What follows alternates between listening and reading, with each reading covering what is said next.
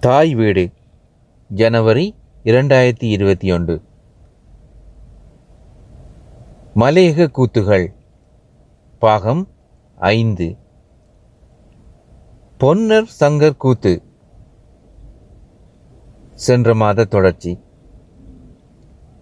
எழுதியவர் ஞானம் லெம்பட் பல்வேறு சம்பவங்களை அடிப்படையாக கொண்டு ஆக்கப்பட்ட இக்கூத்து தென்னிந்தியாவிலிருந்து கோபி தேயிலை தோட்டங்களில் வேலை செய்ய ஆங்கிலேயரால் கூட்டி வரப்பட்ட மக்கள் சுமந்து வந்த பல கலைகளில் ஒன்றாகும்.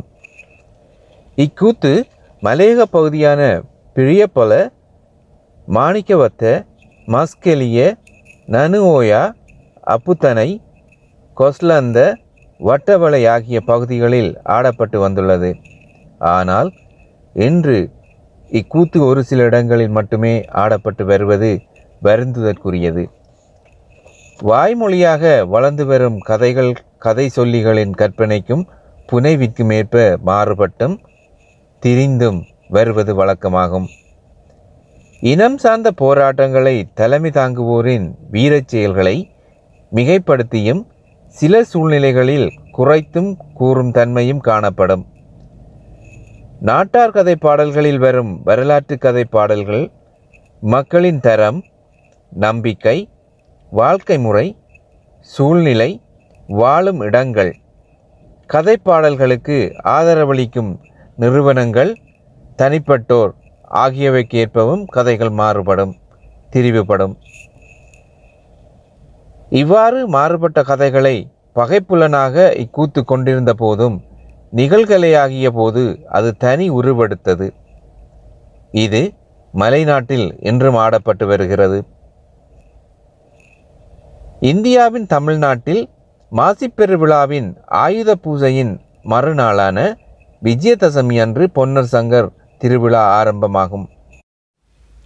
இக்கூத்து மலைநாட்டின் கிருமக்கொலையில் ஆயிரத்தி தொள்ளாயிரத்தி நாற்பத்தி ஆறுக்கும் ஆயிரத்தி தொள்ளாயிரத்தி நாற்பத்தி ஒன்பதிற்கும் இடைப்பட்ட காலத்தில் முதன் முதலாக ஆடப்பட்டதாக கூறப்படுகிறது. இக்கூத்து மூன்று நாள் நிகழ்வாக நடைபெறுகிறது.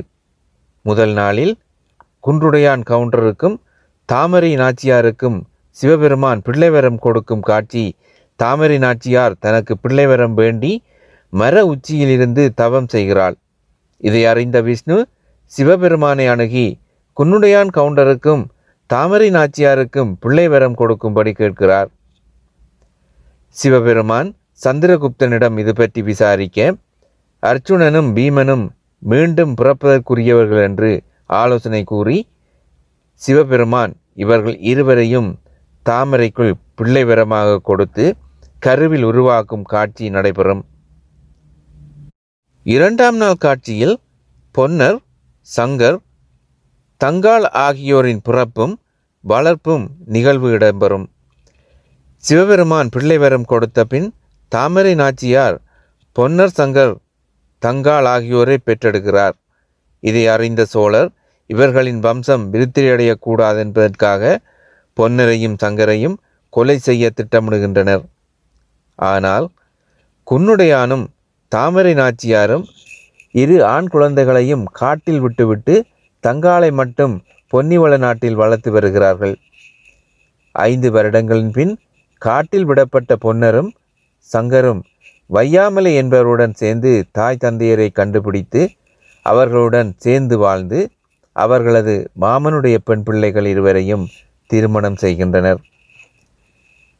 பொன்னரும் சங்கரும் வேட்டையாடி வேட்டையாட காட்டிற்கு சென்ற பின் சோழ மன்னன் குன்னுடையானையும் தாமரையையும் கொலை செய்து விடுகிறான். வேட்டை முடிந்து வீடு வந்த பொன்னரும் சங்கரும் தாய் தந்தையருக்கு ஈமைக்கிரிகைகள் செய்கின்றனர். பெற்றோரின் இழப்பை தாங்க முடியாமல் அழுது புலம்பிய தங்காள் தனக்கு துணையாக ஒரு கிளி வேண்டுமென கேட்கிறாள். உடனே சங்கர் வையாமலையுடன் சேர்ந்து ஒரு கிளியை பிடித்து கொடுப்பதுடன் இரண்டாம் நாள் கூத்து முடிவுறும். மூன்றாம் நாள் கூத்தில் சங்கர் தனது தங்கை தங்காளுக்காக கிளியொன்றை தங்களது காட்டிலிருந்து பிடித்துச் சென்றதை அறிந்த வேடர்கள் தங்காளை கடத்திச் செல்ல பொன்னிவள நாட்டிற்கு வந்தபோது முதலி மகள் குப்பாயியை தங்காள் என நினைத்து கடத்திச் செல்கின்றனர். இதை அறிந்த சங்கர் வேடுவர்களுடன் சண்டையிட்டு குப்பாலியை மீட்டு வந்து அவளின் பெற்றோரிடம் ஒப்படைக்கிறான். பெற்றோர் இவளை ஏற்க மறுக்கவே குப்பாயியை சங்கர் தன் தங்கையிடம் ஒப்படைக்கின்றான். தங்காள் இவளை கொடுமைப்படுத்த குப்பாயி தற்கொலை செய்கிறாள். அடுத்து பொன்னர் சங்கரை கொலை செய்ய சோழ மன்னன் சூழ்ச்சி செய்து சங்கரை சூதாட்டமாடச் செய்து அச்சூதாட்டத்தில் சங்கரை தோல்வியடையச் செய்து சங்கரை விலங்கிட்டு சிறையில் அடைக்கிறான். அதன் பின்னர் பொன்னரை கொலை செய்வதற்காக ஆசாரியார் ஒருவனிடம் தங்க முலாம் பூசப்பட்ட ஒரு மெரப்பாத்திரத்தை பாத்திரத்தை கொடுத்து அதை பொன்னரிடம் கொடுக்கும்படி கேட்கிறான். ஆசாரியானும் அப்பாத்திரத்தை பொன்னரிடம் கொடுத்துவிட்டு அன்று இரவு பொன்னருடன் தங்குகின்றான். அடுத்த நாள் காலை தான் கொடுத்த தங்க பாத்திரத்தை திருப்பி தரும்படி ஆசாரியார் பொன்னரிடம் கேட்கிறான். பொன்னர் அதை திருப்பி கொடுக்க எடுக்கும்போது அதில் பூசப்பட்டிருந்த தங்கமுலாம் இல்லாமலாகி வெறும் மெரப்பாத்திரமே இருந்தது. அப்பாத்திரம் தன்னுடையதல்ல என்று ஆசாரியார் பொன்னருடன் சண்டைக்கு போக பொன்னர் ஆசாரியாரை கொலை செய்துவிட்டு தானும் தற்கொலை செய்து கொள்கிறார்.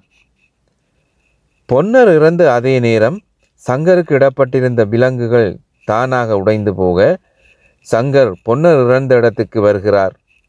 வரும்போது மறைவில் இருந்து வந்த அம்பு ஒன்று இவனை தாக்கிய போது அவனது பூலோக வாழ்வான பதினாறு வருடங்கள் முடிவடைந்து விட்டது என்று குரல் ஒன்று வரவே சங்கர் தனது வாளினால் குத்தி தற்கொலை செய்கிறான்.